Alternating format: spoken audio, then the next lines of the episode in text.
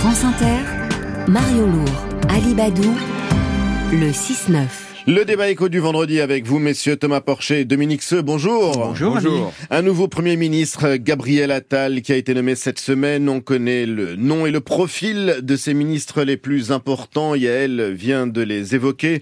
Pour vous, messieurs, le sujet du jour est celui-ci. Peut-on s'attendre à une nouvelle politique économique au cours des mois qui viennent à propos de l'emploi, des déficits publics, des impôts, question de compétitivité également. Mais d'abord, j'aimerais que vous réagissiez tous les deux à cette confirmation de Bruno Le Maire. Bruno Le Maire, super ministre de Bercy, c'est l'équivalent japonais du METI, comme on dit là-bas, cette très puissante administration qui réunit l'économie, les finances et qui, au fond, est le nerf du gouvernement japonais. Est-ce que c'est quelque chose qui se profile de la même manière en France ? Thomas Porcher ? Rien ne va changer. Et de toute façon, même si Gabriel Attal avait été ministre de l'économie et super vice-premier ministre et Bruno Le Maire premier ministre, rien n'aurait changé. Moi, pour avoir débattu avec les deux à plusieurs reprises, je peux vous dire que leurs doctrines économiques, elles sont alignées, mais alors au, au millimètre près. Hein. Vraiment euh, Complètement.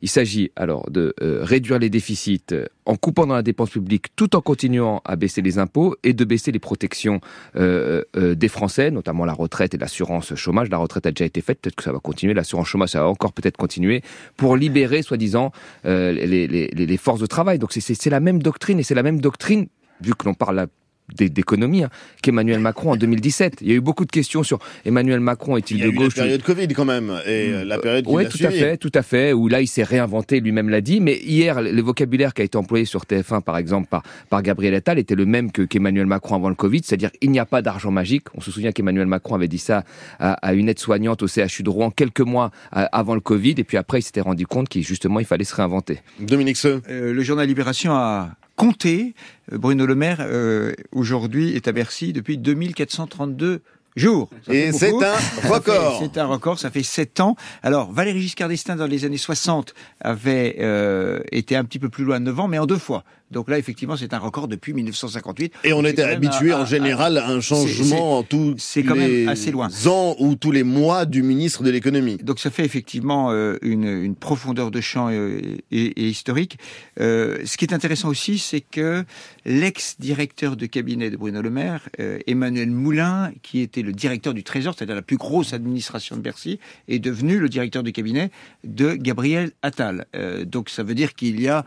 Euh, Thomas Porcher a l'air de s'étonner qu'il n'y ait pas de divergence entre les uns et les autres. C'est plutôt sain qu'il n'y ait pas de divergence entre les uns et les autres, mais ça va fonctionner sur une politique économique qui sera à peu près la même. Sauf que, sauf que ce qui a caractérisé la politique économique depuis deux mille dix-sept, c'est à la fois oui.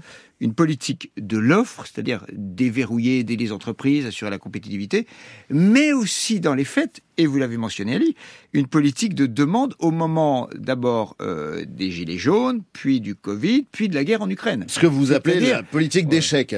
Euh, c'est la politique d'échec, exactement. Euh, et donc, euh, la grande question à partir de maintenant, c'est de savoir la conjoncture économique euh, retrouve, j'allais dire presque, sauf choc évidemment, mais un chemin à peu près classique et normal. Est-ce que les chèques vont être enlevés ? Est-ce que les béquilles euh, vont être enlevées ? Est-ce qu'on va revenir sur une politique, par exemple, de, euh, par exemple, sur les déficits publics ? Il y a deux décisions qui doivent être prises dans les heures ou les jours qui viennent. La première, oui. c'est de savoir, on l'a déjà évoqué ici, c'est de savoir si euh, le, les prix de l'électricité vont augmenter de dix pour cent ou pas, pour euh, que ce soit le consommateur qui paye le prix de l'électricité et non plus le contribuable. Ça, c'est la première décision. Et la deuxième décision, c'est est-ce que euh, les euh, franchises euh, sur les boîtes de médicaments et sur les consultations vont être relevées, on en parle depuis six mois, relevées de cinquante centimes à un euro. Deux tests intéressants. J'ai un, j'ai un gros désaccord là avec, avec Dominique Seux, parce qu'en fait, la, la politique de la demande, comme il dit, euh, c'est pas dans le programme d'Emmanuel Macron, ça lui a été imposé. Premièrement, par la rue, avec les gilets jaunes, et c'est là qu'il a relâché ses, ses, ses dix milliards. Et puis deuxièmement, par le Covid et l'hôpital qui était en première ligne, qui avait subi un certain nombre de coupes euh, euh, sous, sous Emmanuel Macron, et d'ailleurs lui-même l'avait, l'avait dit en direct à, ses, à, ses, à cette aide-soignante. Le, le, le macronisme de deux mille dix-sept, c'est quoi ? C'était soi-disant la flexi-sécurité. Moi, j'ai jamais vu le volet sécurité. Hein. Euh, ça a commencé par la baisse de l'I S F, la, la, la réforme de la loi travail, la, la baisse de l'I S, la, la, la flat tax, la baisse des cotisations sociales compensée, compensée commencer par de la C S G, et après le volet sécurité qui devait offrir euh, des prestations chômage aux démissionnaires et aux auto-entrepreneurs avec l'ubérisation de l'économie, elles étaient conditionnées dans le programme d'Emmanuel Macron en deux mille dix-sept à une économie de dix milliards. Mais le macronisme de dix milliards de sur l'assurance chômage. Thomas Porcher. Eh ben, eh ben, non mais attendez, attendez, attendez. Le macronisme de deux mille vingt-quatre, c'est la continuité. Euh, je veux dire, Macron, il a changé où en fait Macron ? Il a changé parce qu'il a rajouté la loi immigration et effectivement en deux mille dix-sept, il n'avait pas eu un mot sur l'immigration et là là-dessus, il s'est droitisé. Euh, et c'est avec ses positions sur Depardieu, où là, sur les, le sociétal, il est devenu extrêmement conservateur. Mais sur l'économie, il a toujours été libéral. Alors, je sais qu'il y a des gens qui aiment bien dire « Ouh là là, il, il vient du, Attal vient du P S, Macron vient du P S, donc il a peut-être une fibre de gauche. » Sur l'économie, ça a toujours été parfaitement libéral. Dominique Seux. Euh, ça a été libéral, effecti- ça a été libéral effectivement dans euh, l'approche économique. Et la réalité des choses, il a fallu résoudre un certain nombre, répondre à un certain nombre de, de, de crises. Euh, la flexi-sécurité, il y a quand même eu euh, le doublement de la prime d'activité. C'est-à-dire, inciter, c'est quand même pas rien. Et ça a coûté un certain nombre de, de, de milliards. Ça fait partie des choses. En fait, ce qui s'est passé sur la politique fiscale, c'est que après la suppression de euh, l'I S F ou la transformation de l'impôt sur la fortune en impôt sur la fortune immobilière, il y a eu le, le, les équipes, le gouvernement, en fait, n'ont pas rattrapé, mais a fait envoyer des signaux fiscaux à l'ensemble des classes moyennes. Vous avez eu la taxe d'habitation, c'est quand même considérable. Vous avez eu la redevance, télévision, audiovisuelle, euh, vous avez eu une baisse de cinq milliards, quatre ou cinq milliards de l'impôt sur le revenu au début du barème. Donc on ne peut pas dire que la politique fiscale a été centrée uniquement sur... Même si euh, beaucoup plus... sont passés à côté malgré tout de ces gains ou de ces... Oh bah sur, sur la taxe d'habitation, non, c'est à peu près tout le monde. En tout cas, pour euh, oui, c'est à peu près tout le monde. Thomas Porcher. Euh, la taxe d'habitation, elle était euh, plus ou moins exonérée pour quarante pour cent déjà des, des, des personnes. Mais bon, euh, là, on va, on va poursuivre cette politique en fait de baisse d'impôts. Mais encore une fois, il faut se méfier. En fait, moi, moi, je me méfie des phrases toutes faites. Par exemple, quand j'entends Bruno Le Maire qui nous dit « Nous sommes le pays qui attirons le plus d'investissements étrangers ». C'est vrai, mais après, concrètement, ça veut dire quoi ? Une fois qu'on a dit ça, ça veut dire quoi ?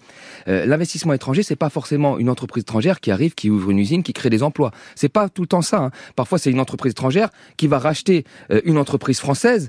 Et donc là, c'est un investissement étranger, mais qui peut la restructurer et faire perdre des emplois, vous voyez ? Donc il faut se méfier des phrases toutes faites. Quand on dit on va baisser les impôts sur les classes moyennes... Oh, c'est de... difficile de à... dire ça pour les euh... investissements dans le Dunkerquois, par exemple. Non, non, non, non mais si, c'est, c'est une... Ou c'est une ouverture de laboratoire. Si, c'est une réalité. Et puis, oui, oui, d'accord, avec des exemples... Bah, vous me donnez oui, un exemple ou deux, mais il y a une grosse ah, bah, partie des investissements, pratiquement, pratiquement cinquante pour cent, qui sont des rachats d'entreprises. Et puis attention, quand on a une politique industrielle, parfois, est-ce que c'est bien de faire entrer une entreprise étrangère ? Je ne sais pas, par exemple, dans l'automobile, faire venir des Tesla alors que nos, nos, nos constructeurs euh, euh, automobiles se lancent dans, dans les... Mais c'est une autre question. La priorité, c'est réindustrialiser. Alors, oui, ouais. bah justement, quand on se réindustrialise, on doit, on doit avoir un plan, il ne faut peut-être pas faire entrer des concurrents. Mais la, la, la deuxième chose que, que, que, que je veux vous dire, c'est quand on parle de, d'impôts, de baisse d'impôts sur les classes ouais. moyennes, de deux milliards, alors ça paraît énorme, ça a été reporté une première fois, deux milliards, ça va faire quoi ? Ça va faire trente euros pas, pas, par personne, trente euros. Alors, je, vous voyez, c'est pas grand-chose. La, Dominique. La, la grande question qui va se poser dans les euh, mois qui viennent, c'est on a une conjoncture qui est moyenne.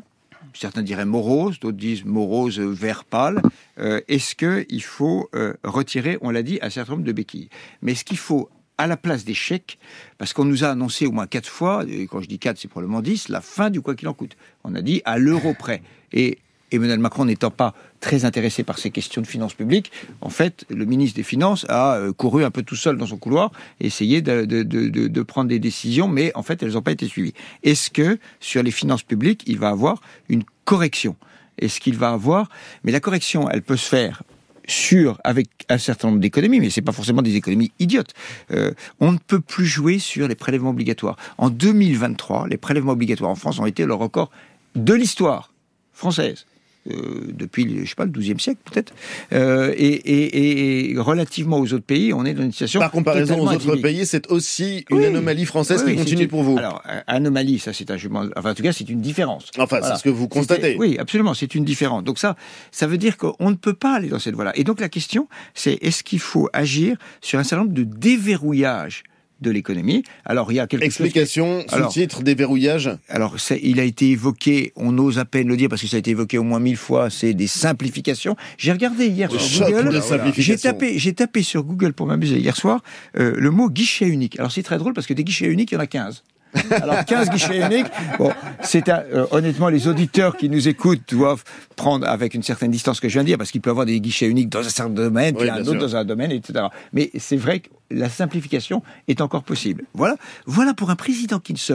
qui n'est pas, euh, qui ne peut pas se représenter, euh, des chantiers qui sont probablement un peu rasoirs, probablement pas très politiques, mais qui sont très concrets. Thomas Porcher. Non, non, moi, moi, ce qui, ce qui, ce qui m'étonne, c'est qu'en fait, on nous a promis un certain nombre de choses avec toutes ces baisses, baisses d'impôts, avec cette baisse, ces baisses de cotisations sociales, que ça allait relancer l'économie, que ça allait relancer le pouvoir d'achat. Et en fait, à chaque fois, il y a peut-être des effets, mais, mais ils sont loin des effets qu'on nous avait promis au départ. Et c'est quoi la solution à ça? C'est de continuer d'aller toujours plus loin. Par exemple, là, je, j'entends le, le fait qu'une petite musique, il fallait, il faudra encore simplifier euh, le, le, le marché du travail. Vous savez, le marché du travail, il y a eu euh, deux, deux grosses lois travail, mais quand on regarde l'ensemble des réformes qui ont été faites sur les champs relatifs au marché du travail entre deux mille et deux mille vingt, vous savez, il y en a combien en France ? deux cent soixante-dix. C'est la Commission européenne qui le dit. deux cent soixante-dix réformes. Mais est-ce il y a que... malgré tout un et, problème et je veux dire, de ça n'empêchait pas à l'époque, ça n'empêchait pas à l'époque un porte-parole du gouvernement, monsieur Griveaux, de dire que ça faisait trente ans qu'on n'avait pas changé le code du travail en France, alors qu'il y avait eu deux cents, plus de deux cents, deux cents réformes sur les champs relatifs euh, au marché du travail. Donc, on va continuer ces chocs de simplification, on va continuer à baisser les cotisations, on va continuer à nous dire attention, il faut baisser les prélèvements. Pourquoi ? Question Pour, de non, pourquoi, pourquoi il faut baisser les prélèvements ? Parce, parce que, que la balance ça, commerciale. Non, mais parce que ça, ça permettrait de relancer. Prélè- rassurez-vous, parce que, vous êtes très content, les prélèvements ne baissent pas. Parce que ça permettrait de relancer la croissance. Il y a des pays qui ont des forts prélèvements et qui ont plus de croissance que d'autres qui n'en ont pas. Bon. Dominique Seux. L'autre question que j'ai, j'ai dit, la première question, c'est effectivement déverrouiller plus qu'une politique de chèque. La seconde question, c'est comment, récon- comment aider les classes moyennes sur le plan du pouvoir d'achat. Alors, prenons, par, parlons d'abord des, euh, des fonctionnaires. Moi, j'ai, j'ai été absolument surpris que nous ayons une hausse de cinq virgule trois pour cent des pensions qui arrivent là, et euh, on est à un virgule cinq à deux pour cent pour les fonctionnaires. Il y a quelque chose qui colle pas. Euh, c'est un, des messages qui sont assez curieux. Première, pre- première chose étrange. Sur le pouvoir d'achat, c'est pas l'État qui va distribuer, euh, qui va augmenter les salaires dans les entreprises. Mais il y a un point qui est très Ce intéressant. Ce que vous trouvez étrange, c'est qu'on privilégie les retraités oui. ou les fonctionnaires. Bah oui. Pour le dire simplement. Oui, absolument. Vous l'avez dit, vous l'avez résumé merveilleusement. Sur les salaires euh, dans les entreprises, c'est pas euh, l'État qui va augmenter les salaires dans les entreprises. Mais il y a un point qui est très intéressant quand on regarde les données, c'est que depuis deux ans, ce sont plutôt les bas salaires qui augmentent que les euh, moyens ou hauts salaires. Quand on prend le salaire mensuel de base calculé par le ministère des Affaires sociales. Et donc, ça, c'est intéressant. En revanche, il y a un certain nombre de corrections qui sont techniques à, à, à faire. Quand un chef d'entreprise veut augmenter de cent euros en net euh, le revenu d'un SMICAR, oui. il doit augmenter de quatre cent quatre-vingt-trois euros le brut. On a des, un certain nombre de dysfonctionnements. Pour augmenter de cent euros en net, dans la poche du salarié. Dans la poche, après impôts, cotisations sociales, et cetera, il faut augmenter de cinq cents euros le brut. Là, ce sont des choses à corriger. Avant le journal, Thomas Porcher, le mot de la fin ? Oh, le mot de la fin, c'est que je pense que là, les années vont être vont être difficiles. Il va y avoir des coupes très fortes sur les dépenses publiques euh, pour réduire les déficits. Et à la fin du quinquennat, nous aurons des beaux chiffres, un beau chiffre du chômage, mais avec une armée de précaires autour de ce chiffre. Thomas Porcher, Dominique Seux, merci. C'était le Débat Éco.